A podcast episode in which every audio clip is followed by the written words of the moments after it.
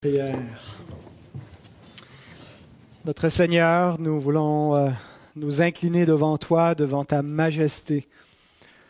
Tu es le Seigneur de gloire, entouré des, des chérubins, entouré d'une cohorte et des myriades d'anges, Seigneur, et de tous les saints qui sont entrés dans la gloire déjà, notre Dieu. Et nous, nous siégeons, nous aussi, dans les cieux, en Jésus-Christ, notre, notre représentant, notre souverain sacrificateur. Et Seigneur, nous sommes heureux d'être là ce matin, d'être parmi tout ce concert à ta louange, à ta gloire, Seigneur, parmi l'assemblée des justes et des saints, Seigneur, qui, au travers du monde, en ce jour qui est le tien, ce jour qui porte ton nom, nous pouvons nous aussi nous rassembler et t'adorer et t'entendre, Seigneur. Rends-nous conscients de ce grand privilège et on te prie de bénir les instants qui vont, suivre, Seigneur. Ouvre nos oreilles, ouvre nos cœurs, ouvre notre pensée, Seigneur, et parle, nous écoutons. Amen. Avez-vous déjà réfléchi au fait que vous auriez pu peut-être ne pas être sauvé, ne pas devenir chrétien? Rappelez-vous les circonstances qui vous ont conduit à Christ. Rappelez-vous euh, comment vous avez entendu sa parole, qui vous l'a annoncé. Qu'est-ce qui a fait qu'aujourd'hui vous êtes ici? Comment êtes-vous venu au Seigneur? Avez-vous déjà réfléchi que vous auriez pu mourir bien avant de croire au Fils de Dieu, bien avant d'entendre l'Évangile, et que si ça avait été le cas, vous seriez perdu pour toujours? Alors nous devons conclure que nous avons été très chanceux. Très chanceux, n'est-ce pas? C'est vrai que nous sommes chanceux dans le sens de privilégiés, parce que des fois on utilise le mot chance ou chanceux de cette façon-là, privilégié. C'est vrai que nous sommes extrêmement privilégiés d'avoir reçu la grâce, d'avoir reçu le salut, d'avoir entendu l'Évangile, d'avoir compris, d'avoir cru mais notre salut ne vient pas de la chance, ne vient pas du hasard ou d'un concours de circonstances. Notre conversion vient de, Dieu même, de celui qui tient la clé de l'abîme. C'est ce que nous avons vu la, semaine dernière. Il y a un qui voulait empêcher que nous nous détournions des idoles, que nous nous détournions de, des faux dieux que nous servions avant de connaître le Dieu véritable, le Seigneur Jésus le diable, l'ennemi de notre âme, qui voulait nous empêcher de nous tourner à Dieu. Et il avait tout son arsenal à employer pour nous, nous empêcher de venir à Christ. La séduction, l'attrait du monde, la séduction du péché, le, l'idée de renoncer à notre vie, de renoncer à nos péchés, comment il, pouvait attiser dans nos pensées cette, souffrance de la repentance pour la remettre à plus tard. Ou parfois peut-être la peur faisait partie des outils qu'il a utilisés pour euh, essayer de nous empêcher de venir à Christ, la peur d'être rejeté, la peur de, des conséquences, ou les accusations dans notre conscience qu'on n'est pas digne de venir à Dieu ou que Dieu ne nous a pas vraiment pardonné ou quelque forme d'opposition ou de persécution. Mais toute sa puissance a été vaincue par le Fils de Dieu. Il a effacé l'acte dont les ordonnances nous condamnaient. Il l'a cloué. Il l'a détruit par la croix et il a dépouillé les dominations, les autorités, le diable. Il les a livrés publiquement en spectacle en triomphant d'elle par la croix et il nous a arrachés du royaume des ténèbres, de la puissance de Satan, pour nous transporter dans son propre royaume, le royaume du Fils de Dieu, le royaume de son amour, pour nous faire passer de la puissance de Satan à la puissance de Dieu. Alors c'est ce que nous avons vu dans le dernier message. Satan a été lié de manière à ne plus pouvoir retenir les nations, c'est-à-dire ceux qui appartiennent à Christ depuis la fondation du monde parmi les nations, et il ne peut plus les retenir pour les, garder en dehors de la maison de Dieu. Alors on voit concrètement l'effet de, très très concret, pratique du message de la semaine dernière. Si vous êtes là ce matin, si vous croyez au Fils de Dieu, c'est parce que le diable a été lié par Christ à la croix, lié de manière à euh, ne plus pouvoir retenir ceux que Dieu a choisis. Alors, nous avions vu au verset 1 la clé de l'abîme qui représente l'autorité de Christ sur la mort et le diable. Au verset 2, Satan lié non pas à la fin des temps, mais à la croix et, par la résurrection de Christ. Et au verset 3, les nations libres, c'est-à-dire Satan ne peut plus exercer une influence euh, pour empêcher les païens d'entrer dans le plan de Dieu, euh, mais l'Évangile est allé de progrès en progrès dans le monde. Et donc, nous allons poursuivre la lecture ce matin du millénium, des versets 4 à 6. Apocalypse 20, 4 à 6. Et je vis des trônes, et à ceux qui s'y assirent fut donné le pouvoir de juger. Et je vis les âmes de ceux qui avaient été décapités à cause du témoignage de Jésus et à cause de la parole de Dieu, et de ceux qui n'avaient pas adoré la bête ni son image, et qui n'avaient pas reçu la marque sur leur front et sur leurs mains. Ils revinrent à la vie, et ils régnèrent avec Christ pendant mille ans. Les autres morts ne revinrent point à la vie jusqu'à ce que les mille ans fussent accomplis. C'est la première résurrection. Heureux et saints ceux qui ont part à la première résurrection. La seconde mort n'a point de pouvoir sur eux, mais ils seront sacrificateurs de Dieu et de Christ et ils régneront avec lui pendant mille ans.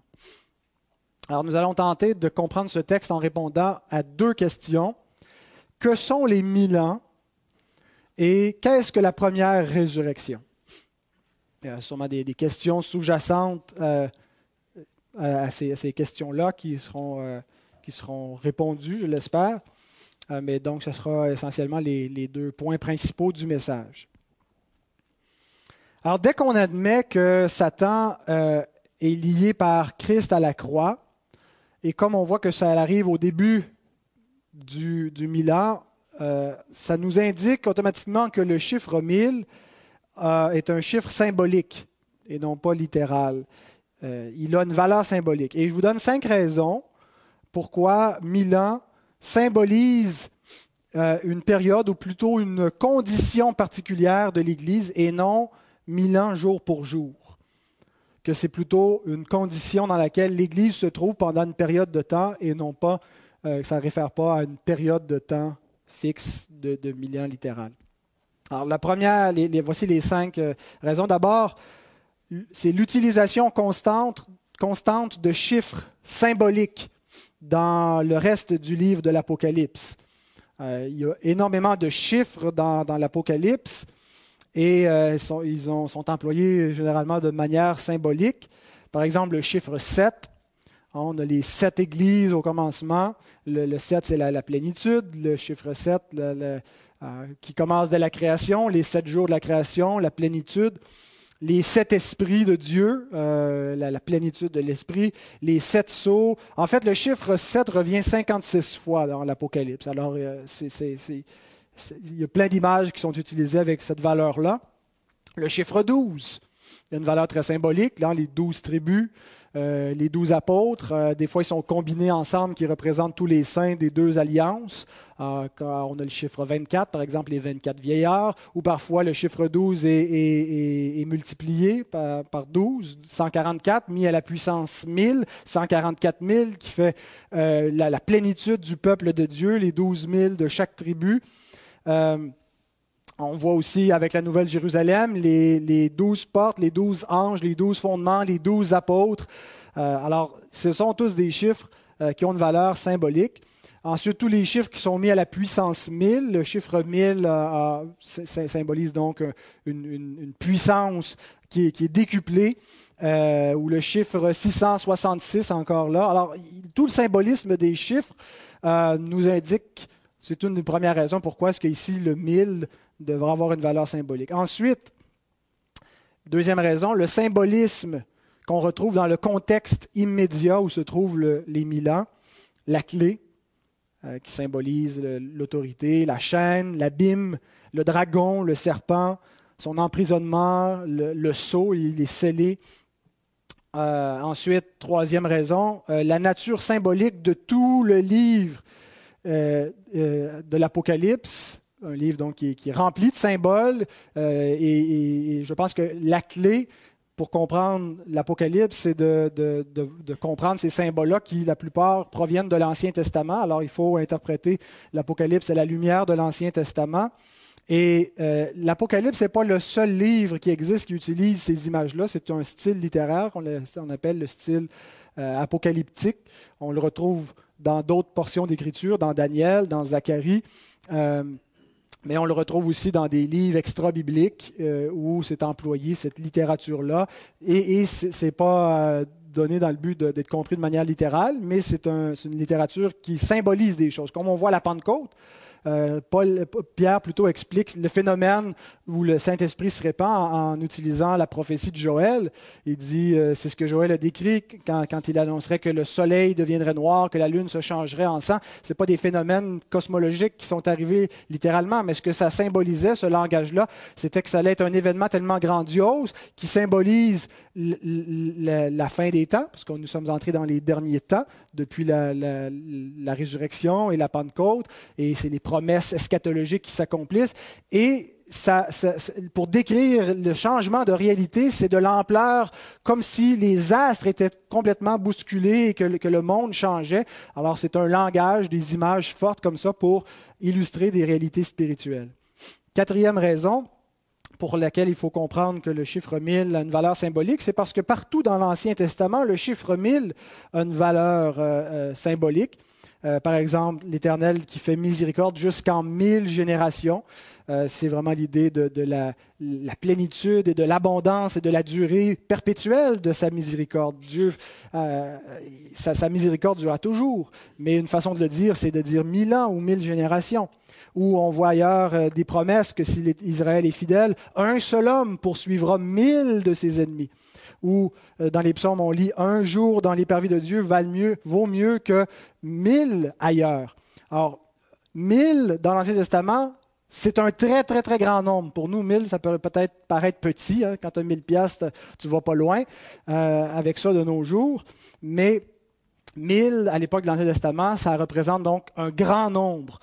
Et Dernière raison, euh, l'expression mille ans, on la retrouve ailleurs dans la littérature juive du premier siècle euh, et même chez des, écrits chrétiens.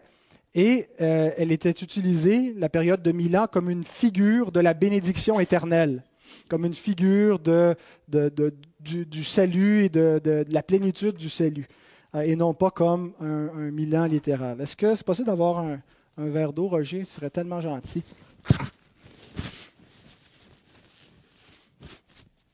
Alors donc, qu'est-ce que ça symbolise? Si on dit que c'est symbolique, les ans, ça symbolise donc quelque chose.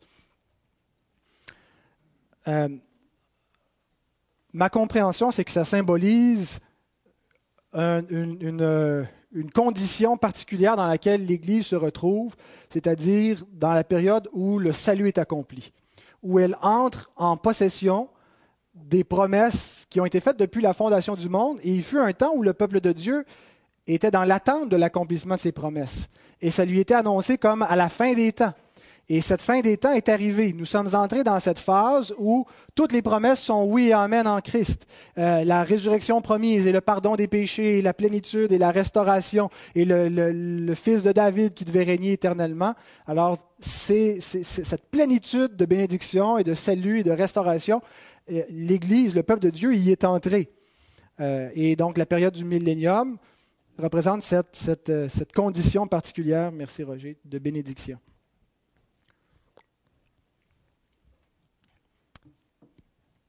Et euh, quelqu'un va dire, oui, mais il me semble qu'il reste encore beaucoup de souffrance si toutes les promesses sont accomplies. Et c'est justement en comparaison avec la, souffrance qui demeure pour le peuple de Dieu, pour les chrétiens, que le, chiffre 1000 prend tout, son sens.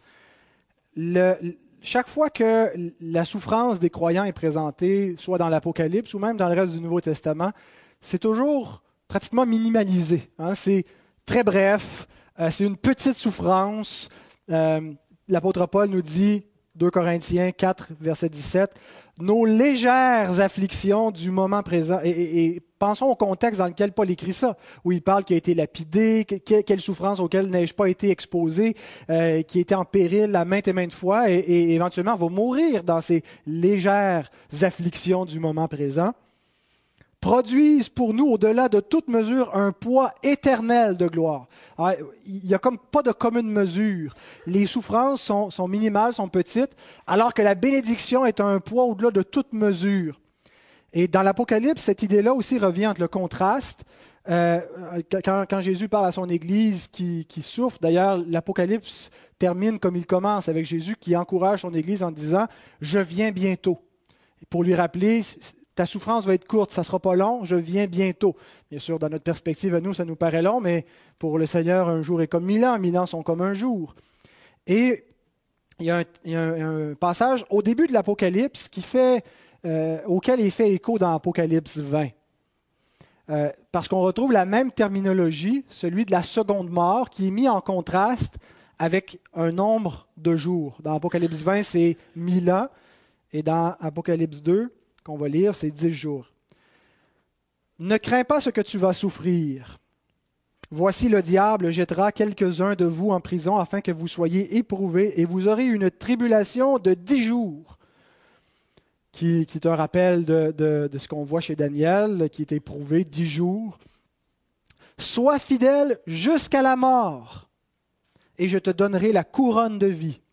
Que celui qui a des oreilles entende ce que l'Esprit dit aux églises. Celui qui vaincra n'aura pas à souffrir la seconde mort. Il y a deux seules places où il est question de la seconde mort dans toute l'Écriture. C'est ici et dans Apocalypse 20. Et, on peut annexer à Apocalypse 20 le chapitre 21 qui est dans le même contexte euh, où il est question de la seconde mort. Alors, euh, je pense qu'il est donc question de la même chose. C'est le même enjeu ici qui nous est présenté. Dans Apocalypse 20, la seconde mort nous est présenté par rapport aux mille ans de, bénédiction, de, règne, d'accomplissement du salut, euh, tandis qu'ici, la seconde mort nous est présentée par opposition à dix jours où il faut endurer la persécution. Euh, en fait, le contraste, on on pourrait le faire également entre dix jours et mille ans. Les chrétiens ont à souffrir dix jours en échange d'une bénédiction de mille ans. Les dix jours, ce n'est pas dix jours, euh, et les mille ans ne concernent pas le temps, ne concernent pas la durée d'un événement, mais plutôt la, la nature de deux choses. D'un côté, de légères afflictions, et de l'autre côté, un poids éternel de gloire. De légères afflictions qui sont symbolisées ici par une persécution de dix jours, et un poids éternel de gloire qui est symbolisé ici par mille ans. Euh, le, millénium et le chiffre mille, donc, il y a toute cette idée-là de plénitude, de l'accomplissement et de la bénédiction complète du salut. Alors, je crois que les, les, les mille ans représentent la pleine bénédiction dans laquelle sont entrés ceux que Jésus-Christ a délivrés. C'est la condition actuelle de l'Église. L'Écriture euh, nous présente que nous avons une espérance, que nous attendons encore quelque chose, mais en même temps, elle nous présente que nous avons déjà tout reçu pleinement de sa divine puissance, que nous sommes en possession de toutes les richesses de Dieu. Et vous n'avez qu'à écouter les exhortations et les encouragements de, notre frère Réal à cet effet-là, qui nous rappelle que le, salut, c'est maintenant, que les jouissances et que la, bénédiction et que la, vie éternelle et, que la plénitude avec le Seigneur, nous l'avons déjà reçu. Et donc, je crois que l'expression les mille ans représente cette plénitude du salut. Maintenant, ça ne représente pas la, restauration finale et complète et définitive de toute chose. Il reste encore quelque chose devant nous. On n'est pas, encore le paradis comme vous voyez. Et c'est le même salut dans lequel nous sommes entrés qui va éventuellement mener au stage final de, la restauration totale où le péché va complètement disparaître, où la gloire va être parfaite et, visible à nos yeux. Donc, c'est, ce que, c'est l'espérance qui est toujours dans notre cœur, mais en même temps, nous sommes déjà entrés en espérance et en Christ, qui est entré littéralement, corporellement dans cette gloire, nous sommes déjà en possession de cet héritage-là. Alors, euh, le millénium représente une, progression dans le plan de Dieu, parce que le plan de Dieu progresse. Il a commencé par des promesses dès après la chute, où Dieu promet une restauration par la tête du serpent qui serait écrasée. Et ces, promesses-là pour nous, on ne regarde pas devant, on regarde derrière, elles se sont accomplies. Alors le millénium commence à l'accomplissement des promesses de Dieu, et toutes les promesses de Dieu sont oui et amen en Christ. Elles sont accomplies déjà au moment où on se parle, dans la personne du Seigneur Jésus, dans son œuvre à la croix et dans sa résurrection, où nous avons obtenu la gloire promise. Et en même temps, euh, nous ne voyons pas encore que tout ça soit, que, tout soit soumis à Christ. Nous ne voyons pas encore la plénitude de la gloire telle qu'on la désire. Alors nous sommes dans une phase, si on veut, charnière. Les théologiens ont appelé cette période-là de l'Église le déjà et le pas encore. Hein, c'est une expression intéressante. Nous sommes déjà dans, dans cette gloire. Satan est déjà enchaîné. Il a été défait à la croix. Mais il n'a pas encore été jeté dans les temps de feu. Il agit encore, il persécute encore l'Église. Il est encore un lion rugissant. Pour un temps, pour peu de temps, nous dit Apocalypse 12. Hein, il sait qu'il a peu de temps à agir et il est, furieux, mais euh, la victoire est acquise. Peu importe ce qu'il nous fait, nous sommes à Christ et lui-même ne peut pas nous séparer du Seigneur. Déjà le Fils de Dieu règne, mais nous ne voyons pas encore que toute chose lui soit soumise. Déjà nous régnons avec lui. Mais les chrétiens euh, souffrent encore pour un peu de temps, soupirent en eux-mêmes en, attendant, la rédemption de leur corps, selon Romains 8, 23.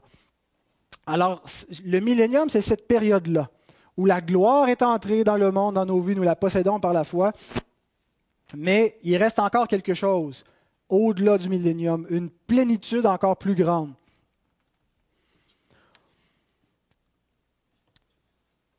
C'est un petit peu comme. Euh, euh, et, ce passage-là d'Apocalypse 20 ne euh, se concentre pas tellement sur l'élément négatif du déjà et du pas encore. Il, se concentre surtout sur le déjà. Il veut qu'on oublie ce qu'on n'a pas encore, il veut juste qu'on se concentre sur ce qu'on a déjà. Un petit peu comme avec Satan dans les, les trois premiers versets, il ne se concentre pas sur le pas encore, sur le fait que Satan n'est pas encore jeté dans les temps de feu, mais sur le fait du maintenant, il est lié, il ne peut pas euh, euh, empêcher le plan de Dieu de s'accomplir et les nations d'être sauvées. Alors, c'est vraiment seulement l'aspect positif qui est, ici, et nous avons donc le plein salut déjà maintenant, euh, la plénitude, la victoire du Seigneur. Alors ça, c'est la première question. Que sont les mille ans? Maintenant, qu'est-ce que la première résurrection? Parce que finalement, ce, ce mille ans est caractérisé par le fait que pendant ce, ce millénium, les saints sont décrits comme ayant part à la première résurrection. Il y a différentes interprétations, je ne vous apprends rien. Qu'est-ce que ça veut dire cette expression-là, la première résurrection euh, Je ne peux pas toutes les, énumérer, vraiment, même dans chaque type d'interprétation, il y a des sous-catégories, mais je pense que pour euh, simplifier, sans sur-simplifier, on peut résumer à deux, en deux catégories les interprétations. Euh, les deux options de ce que c'est que la première résurrection. La première option, c'est l'idée que c'est une résurrection corporelle des croyants qui serait encore pour le futur, donc un millénium qui serait futur. La deuxième option, c'est que c'est une résurrection spirituelle des croyants. Alors, soit que c'est une résurrection corporelle ou soit que c'est une résurrection spirituelle, ça se résume à peu près à ça les deux, les deux options. On va relire les, versets qui décrivent la première résurrection pour tenter de comprendre de quoi il est question. Versets 4 à 6. Ils revinrent à la vie et ils régnèrent avec Christ pendant mille ans. Les autres morts ne revinrent point à la vie jusqu'à ce que les mille ans fussent accomplis. C'est la première résurrection. Heureux et saints ceux qui ont part à la première résurrection, la seconde mort n'a point de pouvoir sur eux.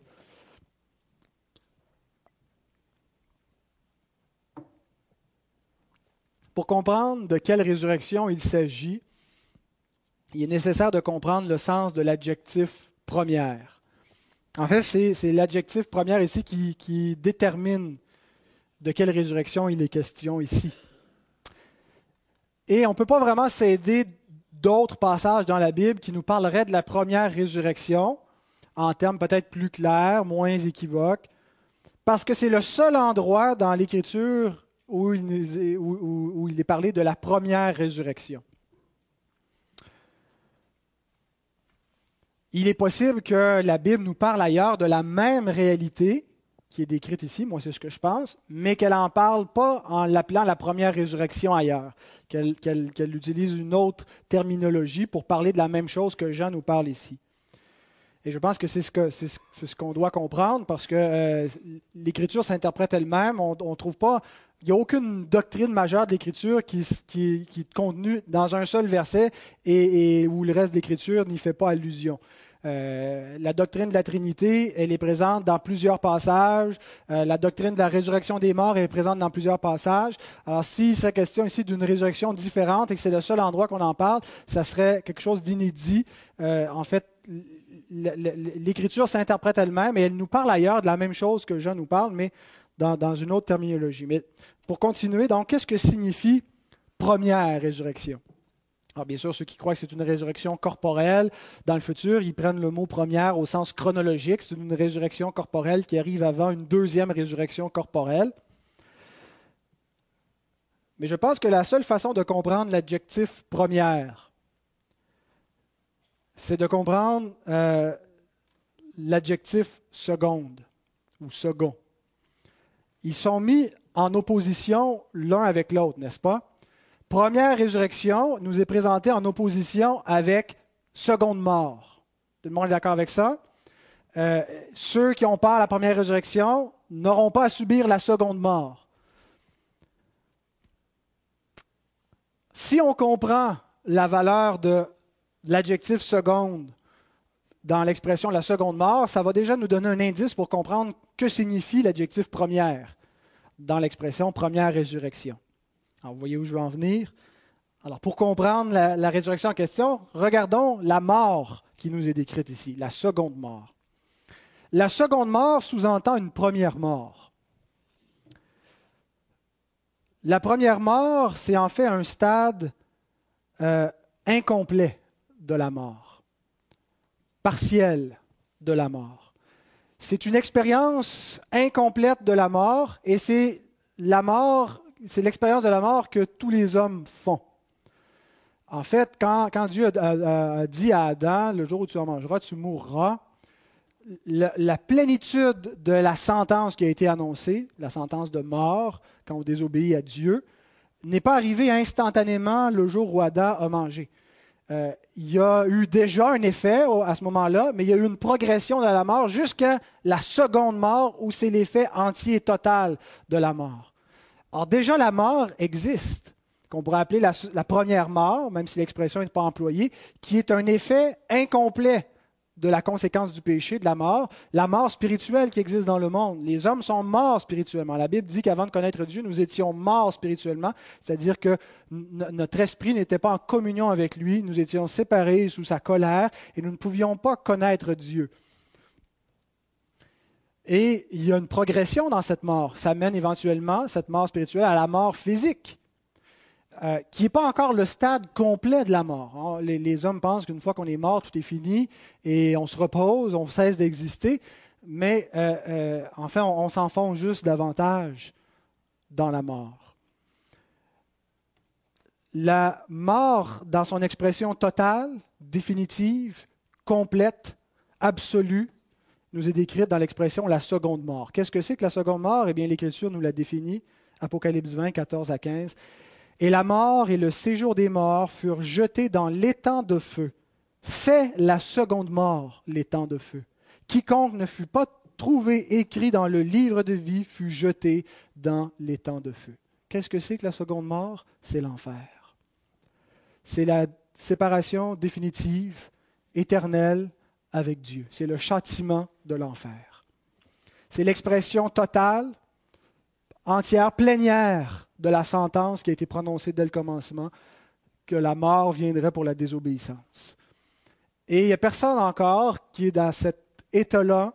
Il y en a que le sort est résolu et irréversible vers cette seconde mort, mais il n'y a personne qui, l'a atteint. C'est ma compréhension de l'eschatologie biblique. Les temps de feu euh, est réservé encore pour des temps futurs. L'enfer est encore à venir.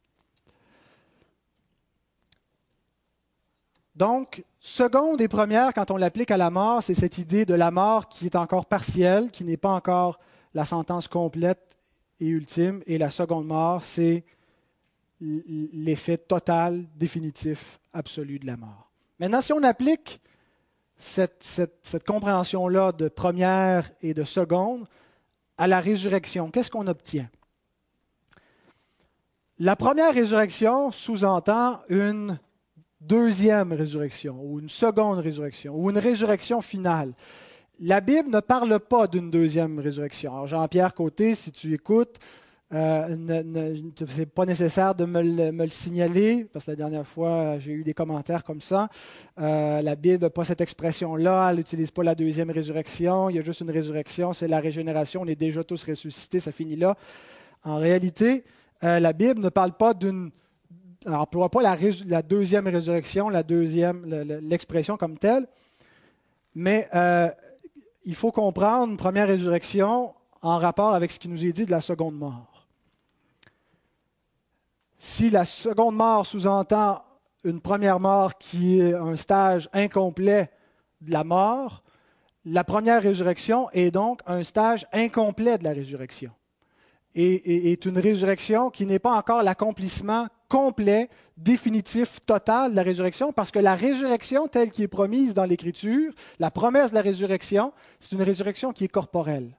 C'est la résurrection de nos corps. C'est une résurrection qui est physique et qui va nous donner un corps glorifié. Et Paul nous dit que nous attendons toujours la rédemption de nos corps, que nous attendons cette, cette résurrection finale qui n'a pas eu lieu encore. Et pourtant, il nous dit qu'il y a déjà une résurrection qui a eu lieu pour les croyants. Alors la première euh, résurrection, ma compréhension, c'est que c'est une résurrection incomplète, euh, partielle. En fait, c'est une résurrection, c'est un accomplissement incomplet de la promesse de la résurrection. La promesse que Dieu a faite, qui ressusciterait nos corps, est accomplie, mais de manière incomplète.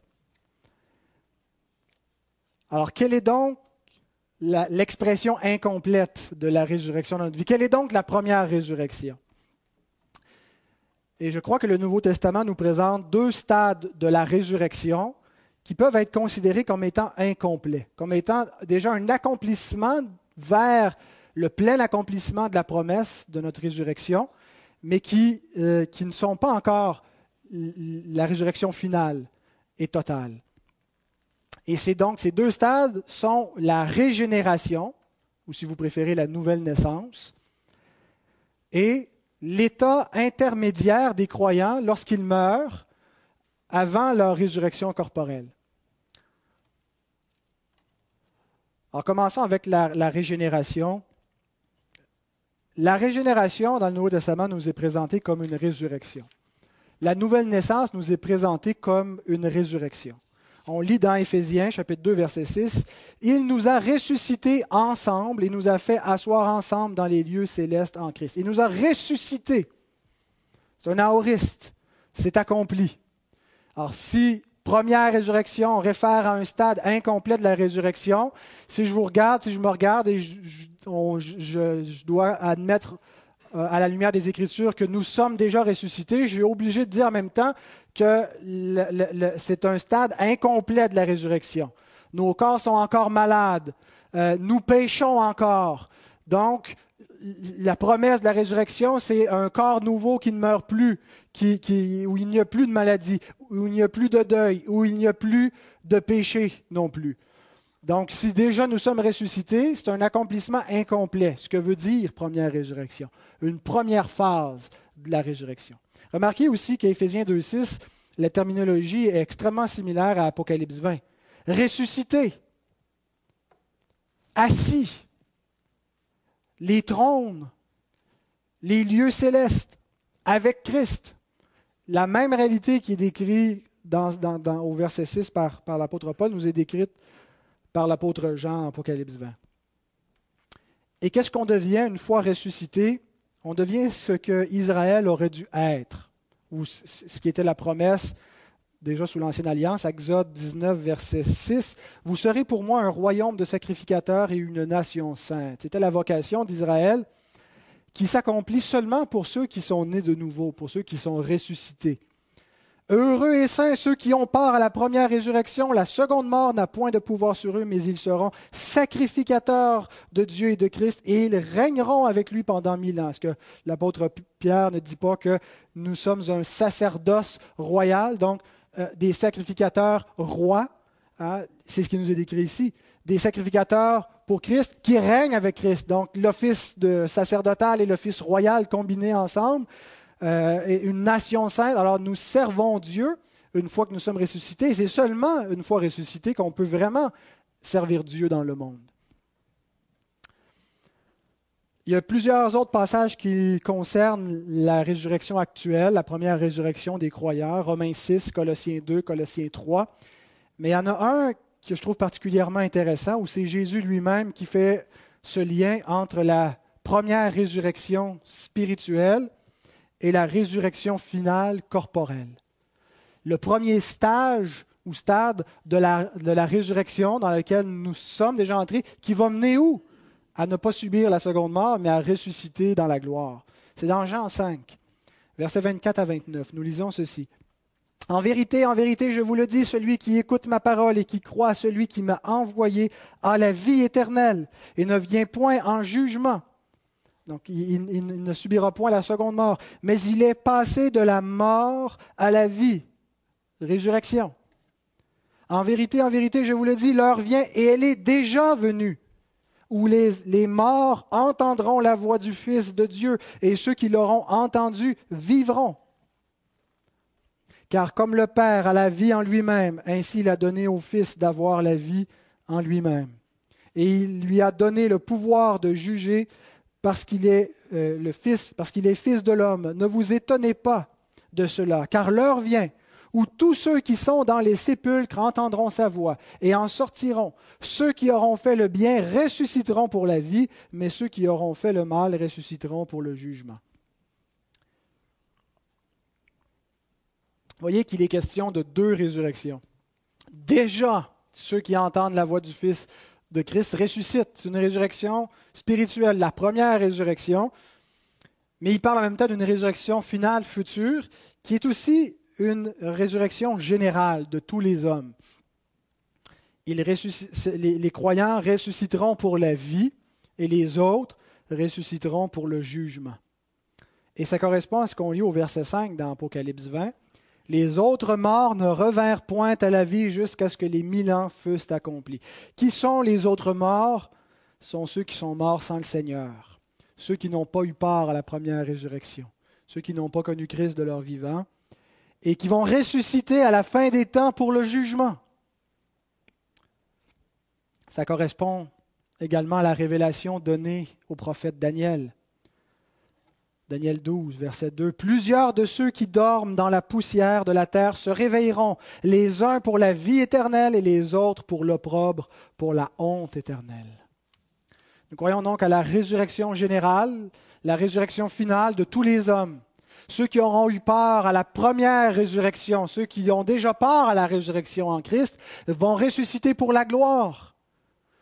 Mais ceux qui ne sont pas en Christ, qui sont déjà morts devront attendre le dernier jour pour ressusciter, et ils ressusciteront pour le jugement et pour la seconde mort. Alors la première résurrection, c'est un accomplissement partiel de la promesse de notre résurrection. Quel gage avez-vous que Christ va ressusciter vos corps mortels? Lorsqu'on vous met dans la tombe, quel gage avez-vous que vous allez en ressortir? C'est que vous êtes déjà ressuscité. Vous êtes déjà vivant. Ça commence avec votre régénération. Mais cette première régénération se poursuit avec l'état intermédiaire dans lequel les croyants se trouvent lorsqu'ils meurent. C'est le, euh, deuxième sous-point de la première résurrection, l'état intermédiaire. Qu'arrive-t-il à une personne lorsqu'elle meurt? On appelle l'état dans lequel se trouve celui qui est mort et qui n'est pas encore ressuscité, croyant ou incroyant, c'est l'état intermédiaire, l'état entre la mort et la résurrection, entre les deux. L'état intermédiaire. Et l'état intermédiaire des croyants et des non-croyants est différent. Ce n'est pas le même état. Les croyants sont dans un état de vie après la mort. De sorte que, parce qu'ils participent déjà à, la première résurrection. Autrement dit, lorsqu'ils meurent, ils ne meurent pas. Ils demeurent vivants.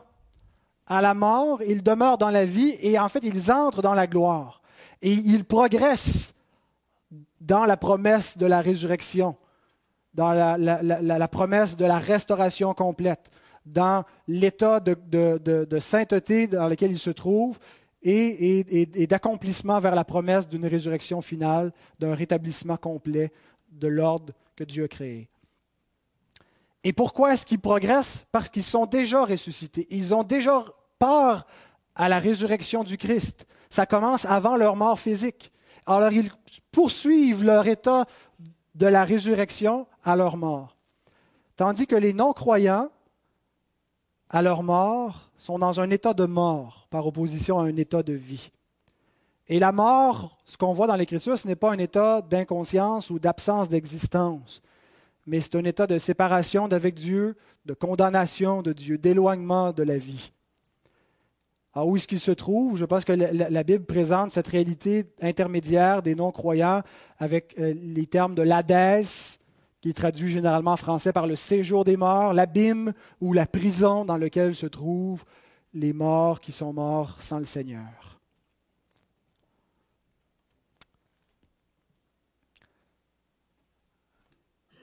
Peut-on parler de l'état intermédiaire des croyants comme une résurrection? Ça fait drôle de dire tu meurs et d'appeler cette mort-là une résurrection, parce que c'est la mort qui nous amène dans l'état intermédiaire. Et, la condition dans laquelle vous et moi, qui, sommes croyants, existons, est tellement glorieuse que Jean ne peut pas parler de notre mort comme d'une mort. Il en parle comme d'une résurrection. Quand on meurt, en fait, on ressuscite, un peu ça. Mais est-ce que, l'Écriture cautionne un tel langage? Je pense que l'Écriture décrit effectivement l'état intermédiaire des croyants comme une résurrection. D'abord, Jésus lui-même. Souvenez quand les Sadducéens le confrontent avec la doctrine de la résurrection, les Sadducéens qui ne croyaient pas à la résurrection finale, qui ne croyaient pas à une résurrection corporelle et qui imaginaient des, scénarios illogiques pour essayer de coincer le Seigneur avec euh, une femme qui aurait eu un premier mari qui serait décédé, un second qui serait décédé, et ainsi de suite jusqu'à sept maris. Et à la résurrection, avec la femme de qui? Les sept l'ont eu pour mari. Et la réponse du Seigneur, il dit ceci dans Matthieu, dans Marc 12.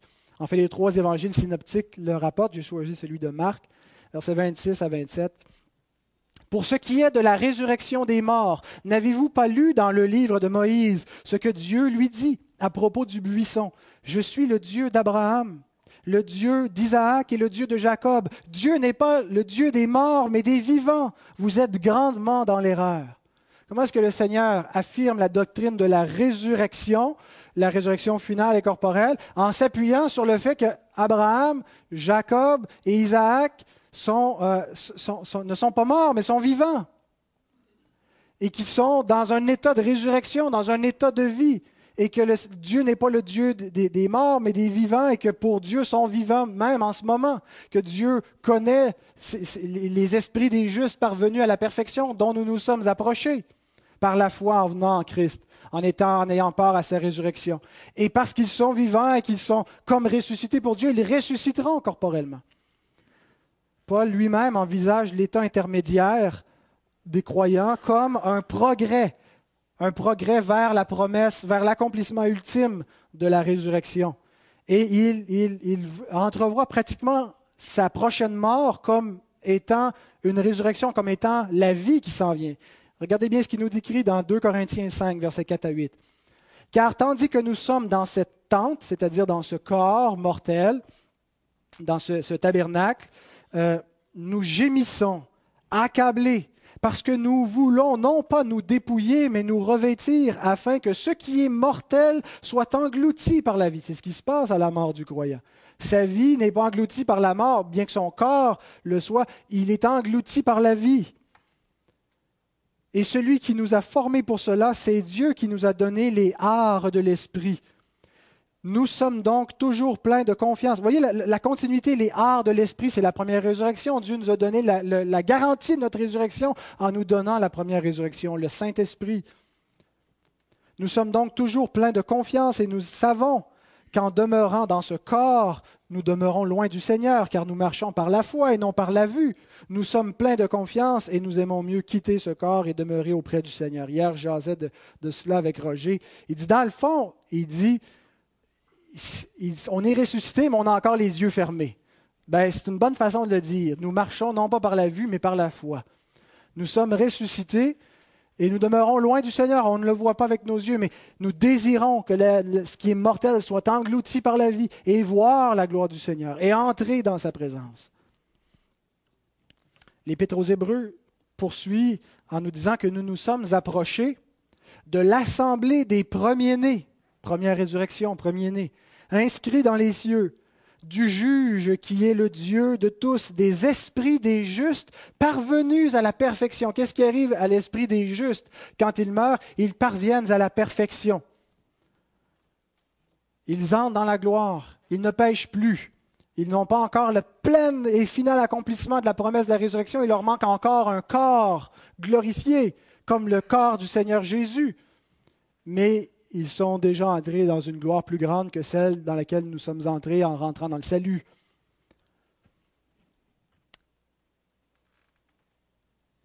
Et je pense que cette plénitude nous est décrite par Jean avec le symbolisme de mille ans. La bénédiction totale. Et cette image euh, est reprise dans l'Apocalypse 20. Je pense qu'Apocalypse 20 nous décrit davantage l'état intermédiaire des croyants que la régénération des croyants. Ça va ensemble, on ne peut pas les séparer. Nous, nous, entrons vers notre résurrection en mourant parce que nous sommes déjà ressuscités, mais Apocalypse 20 nous décrit davantage l'état intermédiaire dans lequel se trouvent les croyants. Relisons encore le verset 4. Et je vis des trônes, et à ceux qui s'y assirent fut donné le pouvoir de juger. Et je vis les âmes de ceux qui avaient été décapités à cause du témoignage de Jésus et à cause de la parole de Dieu et de ceux qui n'avaient pas adoré la bête ni son image et qui n'avaient pas reçu la marque sur leur front et sur leurs mains, ils revinrent à la vie et ils régnèrent avec Christ pendant mille ans. Ils voient l'âme de ceux qui ont été décapités. Alors, je pense qu'il y a vraiment cette idée ici de séparer l'âme et le corps pour nous montrer que ce n'est pas encore une résurrection corporelle. C'est l'âme qui, dès que les croyants meurent, ceux qui ont été persécutés dans le monde, dès qu'ils meurent, leur âme se relève, elle continue de vivre auprès du Seigneur. Maintenant, ça nous est décrit ici comme si c'était seulement les martyrs à qui ce privilège-là était, imparti, était donné. Mais en fait, je pense que ça inclut tous ceux qui, qui sont persécutés. Êtes-vous persécutés? Tous ceux qui veulent vivre pieusement en Jésus-Christ seront persécutés. À différents degrés. On n'a pas besoin d'avoir été littéralement guillotiné, décapité pour euh, être considérés comme des gens persécutés. C'est ceux qui, à cause du témoignage de Jésus, à cause de la parole de Dieu, parce qu'ils n'appartiennent pas à la bête, parce qu'ils n'ont pas la marque de la bête, c'est-à-dire, le Seigneur marque les siens d'un saut, la bête marque les siens. Euh, ils, ne sont pas du monde, ils ne lui appartiennent pas. Et à cause qu'ils appartiennent à Christ et qu'ils doivent qui, subissent, une forme de persécution. Ils sont au Seigneur. Tous les chrétiens sont persécutés. Ils sont, sont définis ici comme les persécutés. Donc ça nous concerne également. Et à, à leur mort, qu'est-ce qui se passe? Ils sont ressuscités. Automatiquement, leur âme est relevée et ils sont auprès du Seigneur. Ils règnent à ses côtés. C'est un beau projet de retraite en attendant la résurrection, n'est-ce pas? Le règne du millénium, euh, ou euh, juger, ça nous est décrit ici, hein, qu'il euh, leur ait donné le pouvoir de juger, de régner avec Christ. ça réfère à l'idée de, juger. On a l'accusateur qui accuse, c'est quelque chose de juridique. et, et c'est l'idée où nous sommes partie prenante de la victoire de Christ sur le péché et sur la mort. Nous ne sommes plus condamnés, nous sommes nous avons avec Christ l'autorité sur la mort, ce pouvoir-là de juger la mort, de plus de pouvoir sur nous. Elle ne peut plus nous condamner. Au contraire, nous recevons cette, même autorité co-héritier de Christ. Nous sommes euh, co-régnants avec lui. Et c'est quelque chose que nous avons déjà en espérance, même si euh, nous ne sommes pas morts, même si nous sommes dans un premier stage de la première résurrection et qu'il y aura une bénédiction supplémentaire à, notre mort et une bénédiction encore plus grande à la résurrection corporelle, lorsque toute la création va respirer à la gloire de Dieu, lorsqu'il n'y aura plus aucune trace du péché et de la rébellion dans le monde, il n'y aura plus aucune possibilité de rébellion, lorsque nous, le Seigneur habitera au milieu de nous. Mais en attendant, nous possédons par l'espérance, par la foi déjà ce trésor. Lorsque vous souffrez dans ce monde, parce que vous demeurez fidèle à Jésus, à la parole de Dieu, parce que vous ne voulez pas vous amalgamer à ceux qui vont périr. Rappelez-vous que ce n'est que pour un peu de temps, une tribulation qui va bientôt terminer, mais que déjà vous êtes entrés dans cette première résurrection et dans cette gloire éternelle. Et je pense que sans absolument être suicidaire, les chrétiens ont un désir très prononcé d'aller rejoindre le Seigneur. Paul le dit lui-même, hein, qu'il a hâte, qu'il a hâte d'être auprès du Seigneur, que ça va, être, ça va être préférable que d'être ici, mais que oui, c'est nécessaire en attendant d'être ici pour servir l'Église. Mais notre attachement n'est pas sur la terre.